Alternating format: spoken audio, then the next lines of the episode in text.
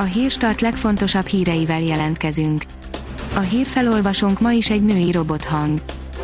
Ma július 26-a, Anna és Anikó névnapja van. Az NLC írja, újabb fejlemények a koronavírus gyanús tanárról. A tanárnőnek azóta elkészült az első koronavírus tesztje, az eredményről a kerület polgármestere is beszámolt. Az Autopro oldalon olvasható, hogy új márka a semmiből bemutatkozik az Ineos. A brit startup első autójának fejlesztési fázisában jár, ami akár már jövőre az utakon lehet.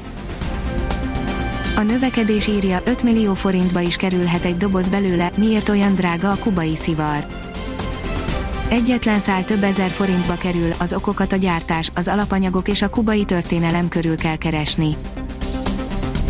A privát bankár szerint mentőövet dobott sok boltosnak több önkormányzat, de 100 milliókat veszítenek ezzel.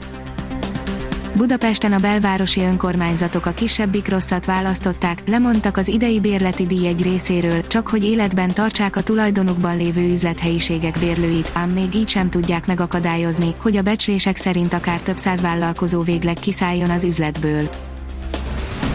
Az M4 írja, felcsútot a koronavírus járvány sem tudta megrengetni a Fejér megyei település munkaerőpiaca stabil lábakon áll, látszólag még stabilabbakon, mint mondjuk egy évvel ezelőtt, békeidőben koronavírus járvány nélkül.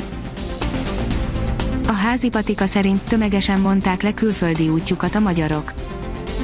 Ötből két magyar nyaralási terveit írta át a kormány azon döntése, amely a koronavírus járvány helyi adatai alapján három kategóriába sorolja be az országokat, és ehhez köti hazatéréskor a karanténra vonatkozó szabályokat anyai sztereotípiák, amiktől rosszul vagyok, írja a babaszoba.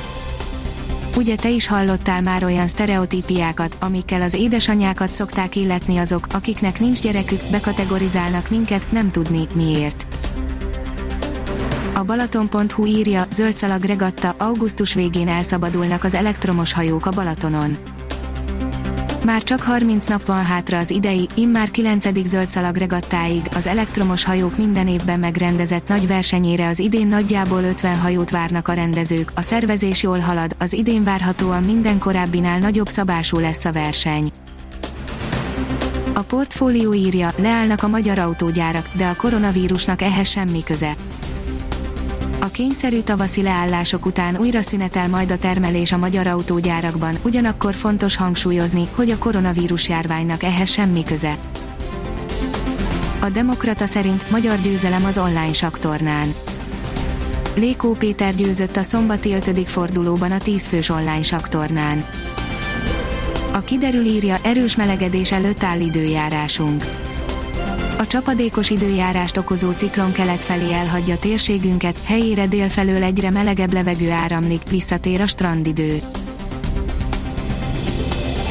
Ha még több hírt szeretne hallani, kérjük, hogy látogassa meg a podcast.hírstart.hu oldalunkat, vagy keressen minket a Spotify csatornánkon. Az elhangzott hírek teljes terjedelemben elérhetőek weboldalunkon is a hangfelolvasás nem jöhetett volna létre a Google Cloud és a Central Media csoport hírstart fejlesztései nélkül. A hírstart kísérleti adását hallotta, a technológiánkat folyamatosan fejlesztjük. Ha tetszett a hírblokkunk, kérjük, hogy ossza meg ismerőseivel, vagy értékelje közösségi csatornáinkon. Visszajelzése fontos számunkra. Köszönjük, hogy minket hallgatott!